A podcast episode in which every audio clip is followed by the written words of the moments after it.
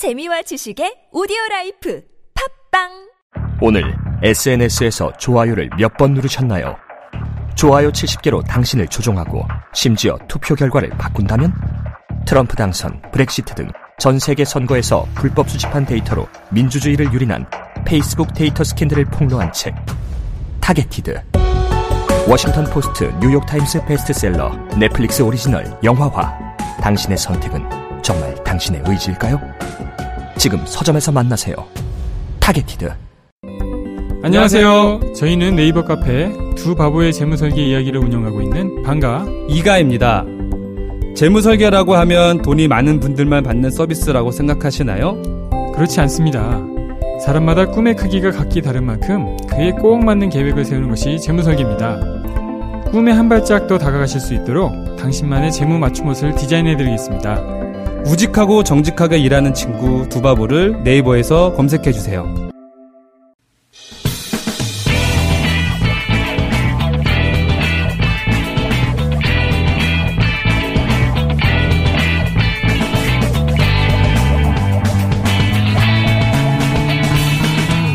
김어준의 뉴스 공장.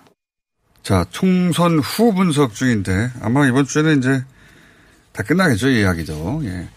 오늘은 박시영 대표, 이택수 대표 두 분 나오셔서, 어, 민주당의 선전 요인을 2부에서는 박시영 대표가 몇 가지 짚어주셨습니다. 당분간 침묵으로 일관하겠습니다. 네. 본인이 할, 수, 할 만한 얘기는 다 해버렸어요. 그래서 이택수 대표가 여기 더 할 게 있을까 싶은데. 네, 저는 그 역할 분담을 잘했다. 역할 분담? 예. 지도부가? 어, 네.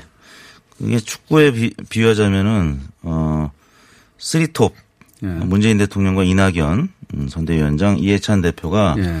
역할 분담을 굉장히 잘했습니다. 문재인 대통령이야 뭐 대통령 지지도가 워낙 높게 고공행진을 했고 이낙연 위원장은 메시지 관리를 참 잘했어요. 원래 메시지 관리가 네, 같은 분이죠. 말이라도 네. 이낙연 위원장이 얘기를 하면 참 품격 있게 다가왔고 네. 이해찬 대표 같은 경우는 아까 박시영 대표님이 얘기하셨던 부분 공천 후유증을 네. 최소화시켰다. 어, 제가 이제 그 관계자분들 내부 관계자분들 얘기 들어보니까 공천 못 받은 분들도 이해찬 대표 앞에 가서 뭐라고 하려다가 그 눈빛 보고 주춤해졌다는 얘기들. 네. 왜냐하면 예. 이해찬 당대표의 무슨 직계 이런 분들이 다 낙천, 떨어져서. 어, 낙천한 분들이 굉장히 많아요. 예, 본인의 비서 출신이라든가 네. 본인의 오랜 그 정치적 동지라든가 이런 분들 떨어졌는데 아무 말도 안 하고 그분들을 살려내지 않았거든요. 그러니까 다른 분들도 이제 말할 수가 없는 게 이제 저는 이 시스템 공천의 힘이 굉장히 크다고 생각하는 것이 모든 게 점수화되고 사람의 개입이 없다 보니까 뭐 12골 구석이 별로 없는 거예요. 예, 12골 구석이 없으니까 그 소위 이제 현역들도 많이 떨어졌는데 그 현역들이 과거 같으면 그 무소속 출마하는 경우가 많았거든요. 당락은 둘째치고. 근데 이번엔 딱 한 명 있지 않습니까? 그렇죠. 민병도 의원. 근데 그분도 그 끝까지는 안 갔으니까 사실상 어, 현역이 나가서 무소속으로 끝까지 달린 사람이 한 명도 없는 거죠. 네. 예. 보통 공천을 하고 나면은 공천에서 떨어진 분들이 주저앉고 막 이렇게 행패 부리고 이런 모습을 네. 많이 봐왔잖아요. 그런 도끼들 모습. 보죠, 도끼. 그렇죠. 근데 그런 모습을 거의 볼 수가 없었고 뭐 여하튼 쓰리톱이 잘 움직여졌고요. 그 다음에 어, 중원에서 미드필더들은 저는 지방자치단체장들이 잘했다. 그리고 이제 수비수들 이제 현역 어, 후보들입니다. 수비수들은 어, 253개 지역구에 출마한 후보들인데 이분들은 사실 말조심을 해야 되는데 어, 이건 당에서 아무튼 관리를 잘 했던 것 같고요. 후보들도 굉장히 조심하면서 어, 마지막 어, 선거 한 일주일 남겨두고 이제 차명진 대표 어, 대표래 차명진 후보의 예. 예. 대표 쪽. 네. 사실 공표 금지 기간이 4월 여론조사 공표 금지 기간이 4월 어 7일 조사부터였나요? 8일. 8일 조사부터였죠. 근데 D-7부터 이제 여론조사 공표를 이제 못 하게 하니까 깜깜이잖아요. 근데 네. 깜깜이 직전 날 4월 7일 날 어, 차명진 후보가 지역구 TV 토론에서 이제 세월호 텐트 네. 토론했고 9일 날 제명 지지를 했고 10일 날 탈당 권유를 했고 11일 날 플래카드 또 성희롱 논란이 있었고 그냥 일주일 내내 맞습니다. 후보가 어, 상대 진영에서는 어, 수비수가 자책골을 계속 넣었죠. 그러다 보니까 민주당과는 굉장히 대비되는 어, 모습이었던 것 같습니다. 그 이슈 관리가 잘 됐다고 저도 보는 것이 여당에 유리할 것만 같은 이슈들이 있거든요. 검찰 이슈라든가 어, 그런데 이런 이슈를 여당에서 직접적으로 꺼내들지 않았어요. 예. 그렇습니다. 선거공학적 관점에서는 이런 이슈들은 이제 지난 여름을 소환하고 기억 속에서 유리하지 않은 이슈거든요. 실제 중도층에게는. 근데 그런 이슈 관리도 잘 됐고 메시지도 일관됐고 안정감이 있었고 실수가 없었어요. 사실. 예. 그렇습니다. 이런 건 실수였는데 하는 점이 하나도 없었어요. 예. 지역구에서 이제 음, 득표를 보면은 민주당이 49.9, 그다음에 미래통합당이 41.5, 대략 5대 4 정도의 에, 득표율이었는데 이건 볼 점유율로 따지면 5대 4 정도가 오늘은 됐는데 축구입니까? 축구죠. 근데 어 점수는 네. 더블 스코어가 난 거 아닙니까? 그렇죠. 러니까 결국에는 자책골도 자책골이고 또 상대 진영은 어, 쓰리톱이 골을 잘 넣었다 이렇게 봐야 될 것 같습니다. 자, 그러니까 그문 대통령이 두 골 넣고 시작한 경기였는데 이걸 만회해서 만회시킬 그렇죠. 수 있을 거라고 생각했는데 만회는 커녕 자책골도 넣고. 격세지감이죠. 왜냐하면 기울어진 운동장 얘기가 옛날부터 예. 있었고 2010년도에 유시민 이사장이 사실 100분 토론에서 우리는 3대 0으로 지고 있는 경기에서 항상 시작을 한다. 예. 왜냐하면 1990년도에 3당 합당 이후에 사실 2004년 17대 총선을 제외하고는 과반을 해본 적이 없으니까 한 30년 가까이 기울어진 운동장이라고 했었는데 네. 이제 보수 진영에서 이제 반대 얘기를 하게 생겼어요. 그렇습니다. 지금 뭐 일부 어떤 분들은 뭐 주류가 교체했다 이렇게 표현을 했는데 거기에 동의하지는 않지만 보수 우위 저도 구도는- 그런 얘기를 했는데 예. 동의를 안 하시면 예. 보수 우위 구도는 깨졌다라는 것은 분명합니다. 그 말이 그 말이죠. 아니, 그러니까 주류가 교체됐다는 느낌까지는 안 간다는 거죠. 우위 구도는 깨졌고 진보가 전체적으로 보면 저는 유심히 들여다볼 때 한 5%포인트 정도는 진보가 우위를 점하고 있다. 왜냐하면 50대, 60대, 과거의 50대, 60대가 아니다라는 거죠. 어, 그런 측면에서 50대 인식이나 60대 인식이 바뀌었다. 그거는 코트 효과도 있지만, 어, 촛불의 과정을 통해서, 어, 집단적으로, 어, 많은 분들이 정치적 각성을 했다.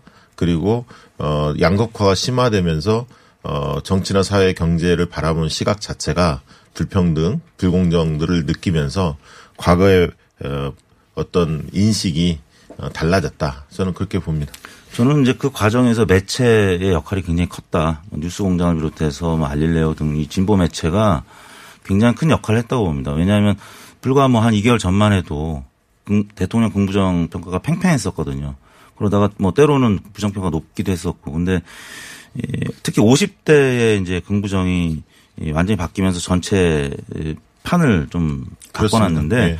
거기에 저는 어, 보수 매체하고 진보 매체가 legacy 미디어 큰 변화가 없었는데 유튜브나 네. 뭐또 이 라디오 매체라든지 어 굉장히 라디오도 큰 레거시 매체이긴 합니다. 어, 영향력이 있다. 출구조사 보면 굉장히 흥미로운 게 뭐냐면 50대에서 출구조사 결과 민주당이 49, 통합당이 41이었습니다. 그러니까 전체 결과가 똑같이 나왔어요. 그렇죠. 그러니까 무슨 얘기냐면 60대 이상에서 보수 통합당이 미래통합당이 압승을 했는데 20대, 30대, 40대에서 그거를 상쇄한 거예요. 민주당 입장에서는. 그리고 50대에서 49대, 41로 그대로 전체 결과가 유사하게 나온 겁니다. 동일하게. 예, 또 샤이 보수 뭐 계속 얘기 어제도 이제 방송에서 제가 하시는 얘기 들었는데 샤이 보수가 있긴 있었는데 수도권 중심으로 투표하러 안 나온 겁니다. 이제 어, PK 지역이라든지 TK 지역은 어, 투표로 나오신 어르신들이 계셨는데 이, 이쪽 수도권에서는 shy 보수가 투표를 철회하고 선거를 안 나오신 분들이 제법 있었거나 아니면 상, 상대 그렇죠. 진영의 투, 어, 후보에게 투표를 했거나 이런 안 나온 분들은 shy 보수가 아니고 그분들은 이제 shame 보수. 예. 그냥 포기한 거죠. 예. 그러니까 그분들이 나올 걸 전제하고 shy 보수라고 부르는 건데 안 나온 이번에 거죠. 안 나오신 분들이 예. 계시는데 대표성은 없지만 저희 어머님하고 장인어른 장모님 다 투표를 안 하셨더라고요. 네, 그런 영향이 분명히 있었을 거예요. 뭐 네, 차명지 효과도 있었었고. 자, 어, 민주당 이야기는 그렇고요. 그리고 어머님은 이 방송 들으시나요? 안 들으십니다. 아, 예. 자, 그러니까 어, 어머님이 어떻게 어, 누구를 대표하는지 모르겠는데 표밭이 바뀌었다는 건 분명한 것 같아요. 현재 밭이 바뀌었다. 자 그리고 또 하나 어, 그 재밌는 이야기거리 중에 하나가 비례정당을 그러니까 미래한국당과 미래통합당이 합쳐질 것이냐 아니냐 뭐 더불어시민당이 민주당과 합쳐질 것이냐 아니냐 근데 어제 이제 민주당에서 그 최고위원들 발언 나온 거 보면 원칙대로 하겠다. 그러니까 이제 그 더불어시민당과 통합을 하겠다. 예. 어, 입장을 음 그런 입장이 대세인 것 같아요. 왜냐하면 어 미- 가뜩이나 이제 꼼수 얘기들이 많이 나오는데 어 미래 한국당이 어떤 결정을 하느냐 여기에 따라서 능동적으로 시- 대응하겠다 이런 쪽이 아니라 우리가 먼저 하면 오히려 저쪽도 어 따라갈 수밖에 없을 거다. 왜냐하면 위성정당이라는 걸 어, 선거 때 표방하고 미래 한국당이 만들어진 거 아닙니까? 예, 그런 측면에서 먼저 좀 원칙적으로 대응하겠다는 입장을 견지하는 것 같- 같습니다. 여론이 좀 예민하게 반응할 수 있죠. 왜냐하면 제가 지난주에도 말씀드렸지만 이른바 빠던 배드플립의 이제 한국말인데 이 이낙연 위원장도 그렇고 지금 이해찬 대표도 굉장히 지금 어 로키로 가고 있지 않습니까? 근데 만약에 이또 비례 교섭 단체를 만들고 어 미래통합당이랑 같은 맥락으로 간다라고 하면 아마 비난의 여론이 좀 커질 수 있거든요. 그러면 지금 대통령실이 60%대 이번 주 아마 기록할 겁니다. 지금 뭐 그렇게 굉장히 치솟았기 때문에 정당 지지율도 지금 민주당이 50%대를 향해 가고 있거든요.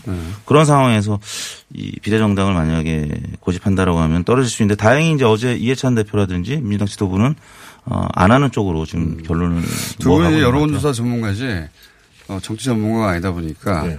어, 잘 읽지 못하네 메시지를. 그 메시지는 그 미래 한국당 그렇죠. 따로 둘 우리가- 생각하지 네, 말고 미래 통합당과 합쳐라 그렇죠. 이런 메시지인 거죠. 그러니까 당신들이 이렇게 두 개로 나눠서 꼼수를 부리면 여기는 얼마든지 대응할 수가 있다. 그렇게 합쳐라 이런 근데 얘기. 만약에 저렇게 꼼수를 만약에 부리잖아요. 미래한국당이 원내 교섭단체를 만들면 뭐 공수처나 여러 가지 부분에 있어서 이제 캐스팅 보트 역할을 할 텐데 네. 어 그러면 이제 180석을 가지고 민주당이 더불어시민당과 합쳐서 180석한테 주어지는 합법적 권리가 엄청 많습니다, 사실은. 그거를 행사할 수 있는 무기가 형성된다 봅니다. 국민 여론이 뒷받침해 줄 겁니다. 만약에 저쪽에 꼼수를 부리면. 그래서 네. 저는 그런 그- 그런 부분들을 어, 생각하고 지금 원칙적 대응하겠다. 이렇게 전략적으로 판단한 거 아닌가 싶습니다. 사실 미래 통합당하고 미래 한국당하고 두 개의 교섭체가 만들어지잖아요.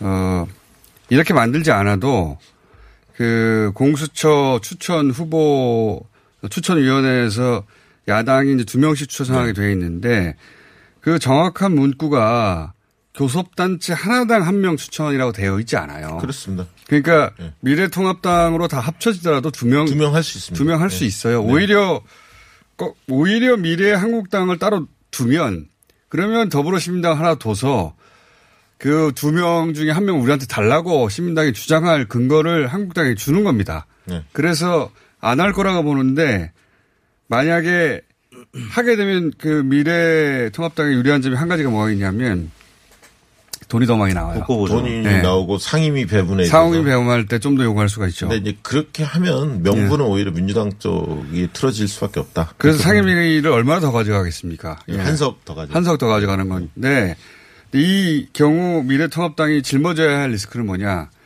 이렇게 통합당이 구심력이 약해진 상황에서 밖에 정당이 하나 더 있잖아요. 이 정당은 자생적으로 갈 수가 있습니다.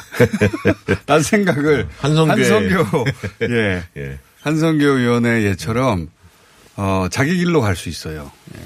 아무튼 국고보조금이 이 선거 전에도 61억을 받아갔기 때문에 그리고 이제 2분기 4월, 어, 5월 15일 날 또 돈이 나오잖아요. 어, 이게 가장 큰, 음, 돈이 크죠. 어, 예. 유혹이죠. 어. 돈, 돈도 큰데 어쨌든 네.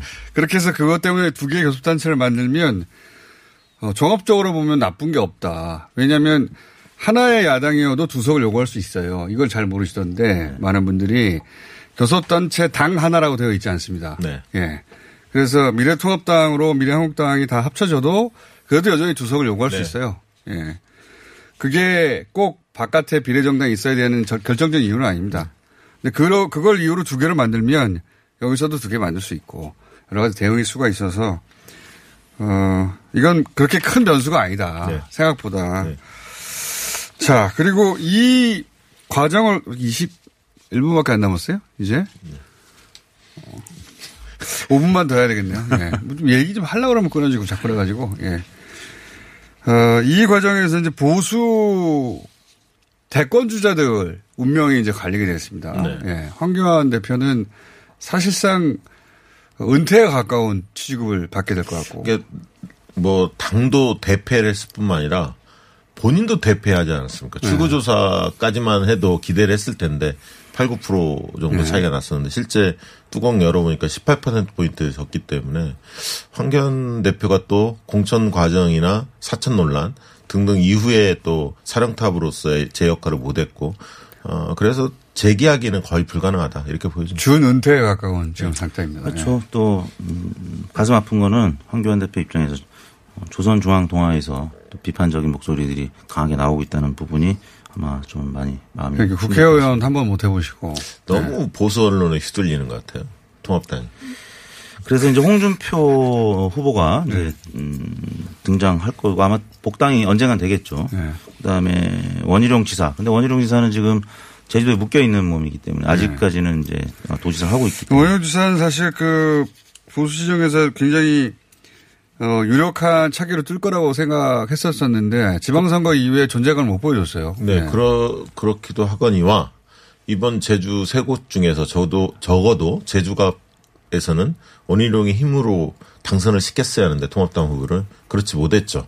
자기 지역에서 힘을 못 보여줬기 때문에 어, 전국 무대에서 영향력을 행사하기에는 한계가 있을 것 같습니다. 남은 분은 이제 유승민. 홍준표는 왜 뺍니까? 홍준표 후보 좀 전에 얘기했습니다. 아, 그렇습니까? 아, 섭섭해 하실까봐. 네, 홍준표 전 표는. 새는 없는데 네. 개인 존재감이 크니까 예. 엄청난 스피커잖아요. 예. 네, 장외에 이제 안철수 국민의당. 대표가 예. 있을 수 있죠. 예, 같이 할 수 있습니다. 그 유승민 계도 거의 몰락을 했죠, 사실상. 어, 유력한 유승민계로 구분되던 분들은 다 낙선했어요. 예, 지상욱, 이혜훈 뭐 이런 뭐 분들, 이준석, 어, 네, 이준석 뭐 이런 분들. 예. 하태경 의원은 당선이 됐습니다만 유승민 계라기보다는 본인 계를 독자적으로 그리고 영남권에 유승민 계가 있다고 이제 동아일보 보도가 있었었는데 예. 근데 잘 알려진 인물들이 아니기 때문에 그러니까 존재감이 약한 분들이라 네. 예. 유승민 계가 약진했다고 볼 수도 없고 이분도 원내도 아니고 아, 또 장재원 이런 분들 뭐 대통령 출마한다고 선언을 했을 때 그건 뭐 지역구에서 본인이 아, 총선 전략 네, 차원에서 전략 아니, 물론 모든 정치인들은 대선을 꿈꾸니까. 네. 예, 근데 당장 나올 수 있을까? 홍준표, 김태호 의원 정도 있고요. 네. 오세훈 의원도 아니 후보도 낙선하면서 십몇 년간 지금 놀고 있어요. 예. 근데 이표 차이는 많지 않기 때문에 오세훈은 후보는 뭐 정계은퇴 이런 건 아닌 것 같고요. 어쨌든 이제 아 저 득표율이 저거밖에 안 되는구나 하는 예를 들어서 정치 신인도 못 이기는데 어떻게 대선 후보가 되겠느냐 이런 게 있죠. 예. 예, 고민정 후보는 삼성급 의원이다. 저는 그렇게 봅니다. 조선이지만 그 존재감. 힘을 보여줬다. 엄청난 존재감이 생겼죠. 사실. 그외에 뭐 주호영, 정진석 의원 등등이 있는데 예. 어, 그래서 이제 주호영 의원은 TK 쪽이고 정진석 어, 의원은 대전 충청 인사인데 사실 전국적인 뭐 인지도라든지 네. 뭐 또 지지도가 나오지 않기 때문에 어, 아무튼 보수 진영은 어, 황교안 대표의 몰락 이후에 참 어려운 이제 스쿼드라고 스쿼드가 굉장히 빈약해졌습니다. 백가정명 네. 어, 이게 될것 같고, 여기서 이제, 어, 안철수 대표가 안으로 들어가느냐, 밖에 있느냐. 애초에는 밖에 있는 전략이었던 것 같은데, 네. 이 정도 되면 들어갈 수도 있지 않을까. 네, 그럴 예. 가능성이 있을 것 같습니다. 들어갈 수도 있지 않을까. 연말 연초쯤에 들어갈 가능성도 있어 보입니다. 자, 그리고 여권 주자들과, 어, 내일 할 얘기 예고입니다. 예, 내일 정도 하면 대부분 끝날 것 같은데, 여권 주자들 얘기들 좀 해보고, 그리고, 어, 총선, 그 사전, 어, 출구조사, 네. 출구조사와 실제 결과가 뒤집어진 경우가 열몇 군데가 있어요. 14곳이 있어요. 14곳이 있습니다. 그 중에 12곳이 민주당이 역전했고. 11곳이고요. 한 곳입니까? 11곳이고 한 곳은 홍준표. 그 홍준표. 두 곳은 통합당이 이제 뒤집어 예. 뒤집은 아, 곳이죠. 근데 어, 저희가 8개를 JTBC랑 했는데 6곳이 저희는 또 맞았습니다. 아, 아, 좀 다른 삼 3사 출구조사와는 다르게. 네. 훅 들어오시네. 그럼 내일 꼭 나오시고요. 본인이 맞았다는 얘기 해야 되니까. 박진영 대표도 내일이, 어, 후 분석 마지막 시간이니까, 예. 오늘 어디 야, 그 회식 간다고 하던데, 예, 그 핑계로 안 나오려고 하는 것 같은데 두분 나와서 마무리해 주시기 바라고요. 자, 그래서 내일 예고를 드리면 그렇습니다. 왜 뒤집어졌냐? 왜 사전 그 출구조사하고 실제가 달랐나 또 관외 투표의 힘. 네. 예. 그리고 지금 그 관외 투표 가지고 지금 뭐 사전 조작이라고 네. 선거 조작이라고 얘기하고 있는데 보수 유튜버들이 그리고 어 여권 주자들의 예, 선거 이후에 어떤 역학의 변화랄까요? 기회 이런 이야기 좀 나눠보도록 하겠습니다. 자, 어, 박시영 대표, 이택수 대표였습니다. 내일 한 번 더 모시고 예, 총선 후 토크는 마치도록 하겠습니다. 수고하셨습니다. 네, 감사합니다. 시더 시더 아빠 발톱 너무 두껍고 색깔도 이상해 이 녀석 그럴까봐 내가 캐라셀 네일 준비했지 갈라지고 두꺼워진 발톱 무좀이 싹 사라진다고 미국 판매량 1위 600명 임상 실험을 거친 전 세계 48개국 손발톱 케어 압도적 지배자 캐라셀 네일 2주 후 달라진 손발톱을 경험할 수 있습니다 네이버에서 캐라셀 네일을 검색하세요 안녕하세요. 치과의사 구지은입니다. 태아가 자랄 때 가장 먼저 생기는 기관이 어디일까요? 바로 입입니다. 먹는다는 것은 삶의 시작이자 끝인 것이죠. 100세 시대인 요즘은 치아를 100년 가까이 사용합니다. 그럼 어떻게 해야 치아를 100년 동안 건강하게 관리할 수 있을까요?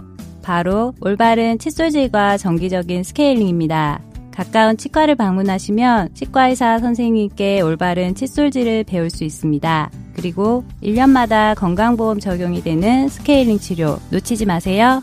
이 캠페인은 유디치과협회와 함께합니다.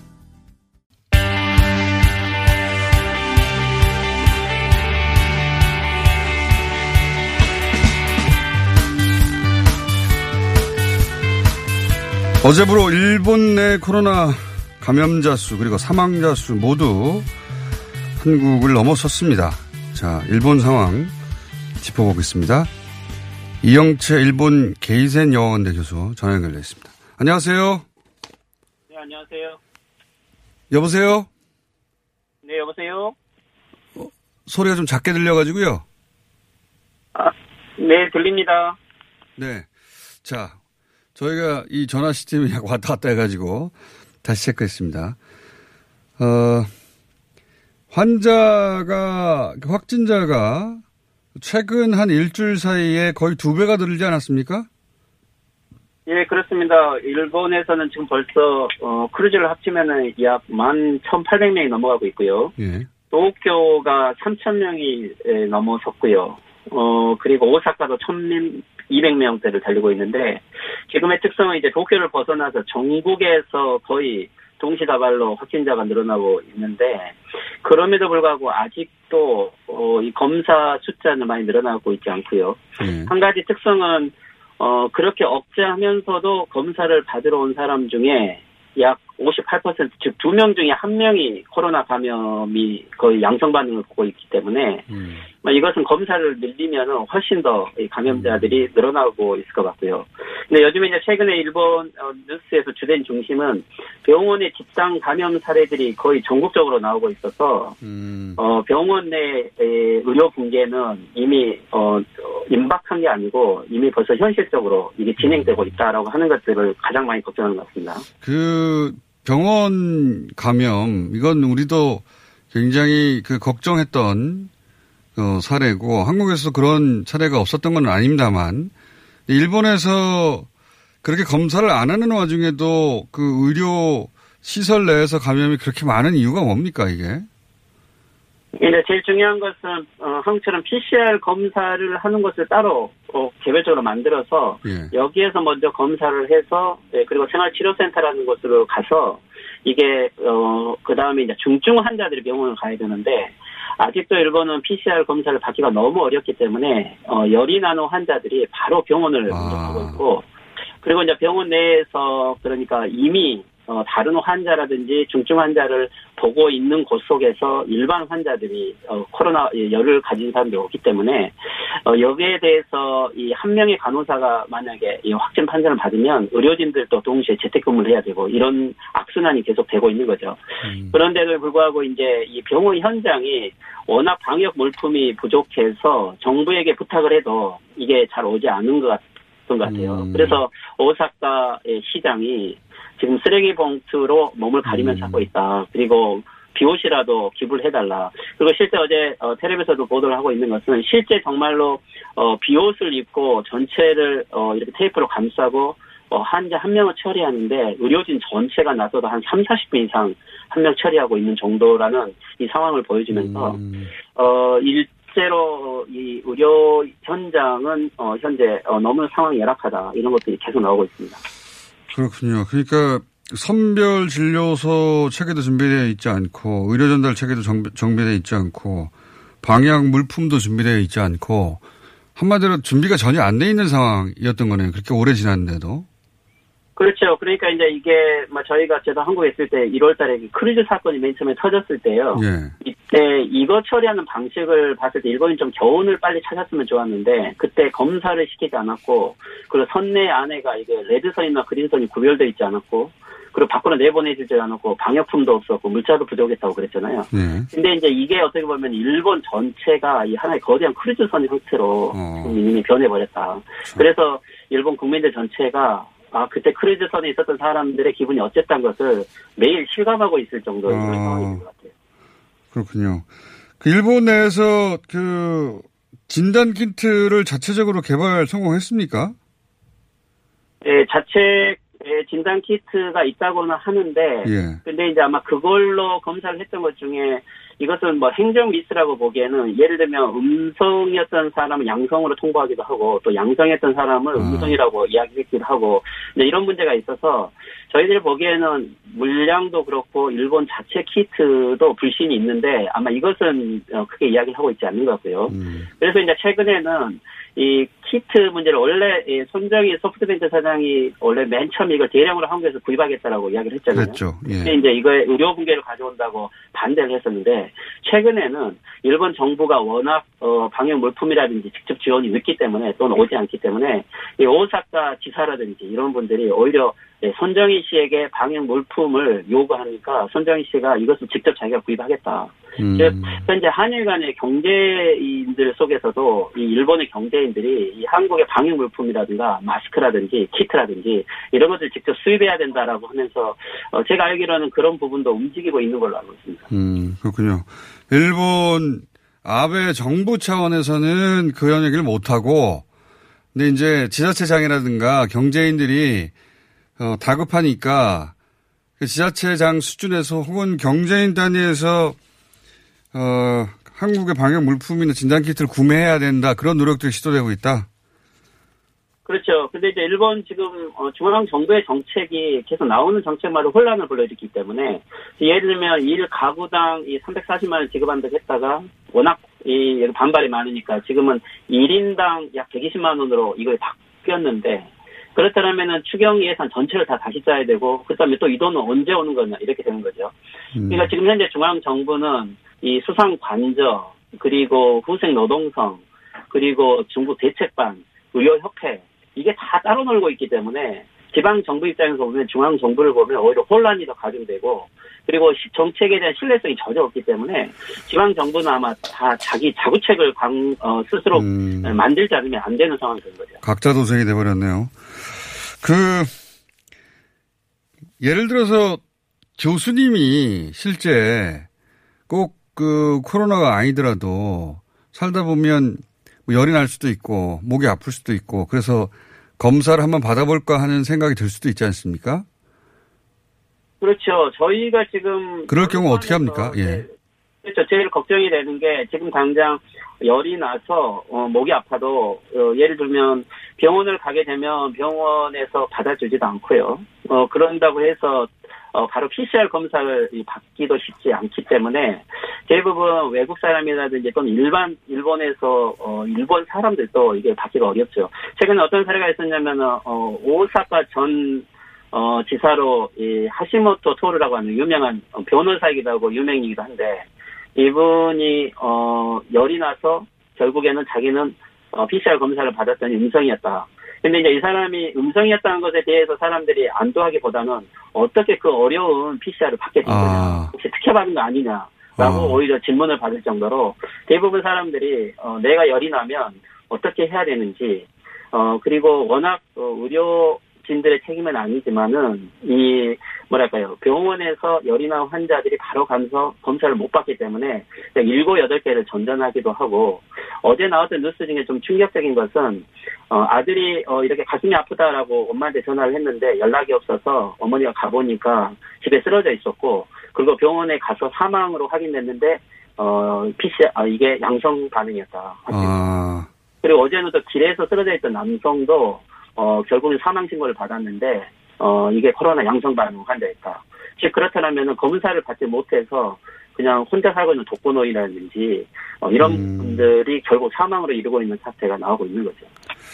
알겠습니다. 이 사태가 이 정도 되면 아무리 아베 정부가 그동안 그 언론과 특별한 관계를 맺고 친정부적인 방송을 해왔다 하더라도 이 정도 사태가 되면 일본 미디어도 아베 정부의 등을 돌리지 않습니까? 예, 실질적으로 어, 여론조사를 해보면 오히려 일본 보수 우익 미디어가 어, 훨씬 더 아베 정권에 대한 지지율이 낮는데 이미 어, 아베 정권에 대해서 미디어나 일반 국민들은 다 마음이 떠난 것 같고요. 오히려 그렇기 때문에 대부분 요즘에는 어, 일본 정부의 정책을 바꾸기 위해서 PCR 검사를 늘리고 격리 시설을 가져야 된다 하면서 거의 모든 채널에서 한국에 대한 사례가 많이 바- 보도가 되고 있고 특히 무엇보다도 역시 대량 검사를 해서 어, 그리고 격리를 하고 또 치료를 본격적으로 해야 된다. 정책을 바꿔야 된다고 이야기를 하지만 아직도 일본 어, 정부 여론을 보면 PCR 검사는 오히려 의료 붕괴를 시킨다라는 어, 이러한 여론을 오히려 어, 정부는 만들고 있어서 어, 아직도 어, 방역의 근본적인 정책이 결정돼 있지 않는 이 혼란이 결국엔 아베 정권의 혼란 속에서 나오고 있는 거기 때문에 아마 아베 정권이 지속되는 한은 이 어, 어, 뭐랄까 코로나 대책 자체가 근본적으로 해결되기는 어렵다. 이게 가장 비극인 것 같습니다. 일본의 우익 매체들이 그 한국에 대한 한국 코로나 방역에 대한 태도를 바꾸긴 했습니까?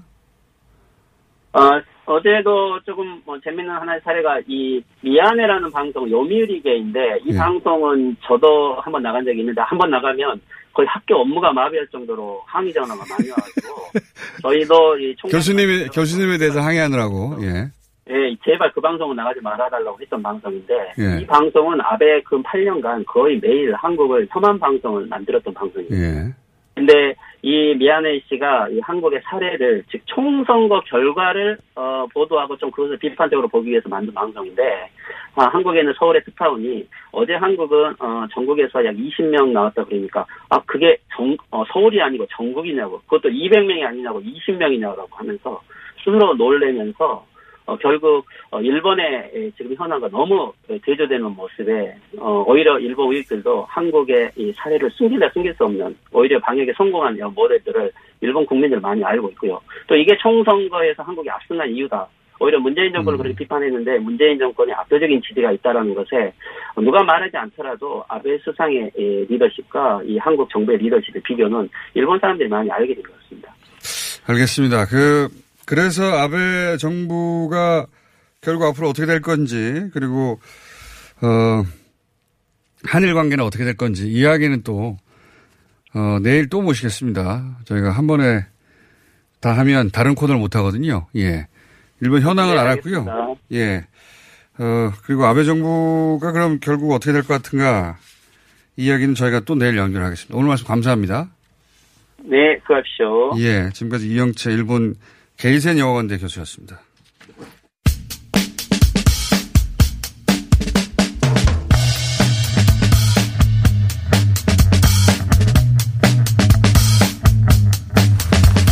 자, 전문가 다시 한번 모신 분입니다. 박정호 특임 교수 스튜디오에 나오셨습니다. 안녕하십니까? 네, 안녕하세요. 예. 어, IMF 오늘은 얘기를 할 텐데 지난번에는 어, 평가 신용평가 기관에 대한 이야기를 네, 네. 했었습니다. S&P 예. 자 오늘은 IMF 얘기를 좀 해보겠습니다. 지난번에 재밌었기 때문에 제가 한 번 더 모셨거든요. 예, 오늘 해보고 재미없으면 안 모실 겁니다. 앞으로. IMF 관련 얘기가 제법 많이 나옵니다. 예, 그렇죠. 경제 성장률 얘기도 나오고 그 그래서 우리나라가 마이너스라고 해서 자세히 들여다봤더니 우리가 이 OECD 국가 중에 1위더라고요. 맞습니다. 그런, 예. 그러면 좋은 거잖아요. 사실 저 경제 전문가 분야에 있는 사람들도 이번에 IMF에서 보고서 나온 걸 보고 예. 마이너스이긴 하지만 OECD 36개 국가 중에서 우리 하락폭이 제일 적더라고요. 그러니까 1위 아니에요. 1위. 예, 1위인 거죠. 마이너스로 1위 하는 거 아닙니까 지금 다른 나라들의 마이너스 폭이 워낙 커가지고 네. 그러면 1위라고 보도를 해야 되는데 그냥 기사들이 우리나라 마이너스 아.